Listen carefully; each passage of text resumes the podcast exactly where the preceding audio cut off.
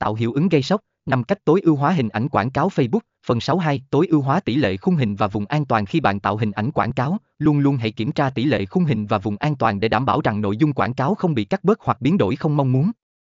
Facebook cung cấp các hướng dẫn cụ thể về tỷ lệ khung hình và vùng an toàn, hãy tuân theo chúng để đảm bảo hình ảnh của bạn hiển thị đúng cách.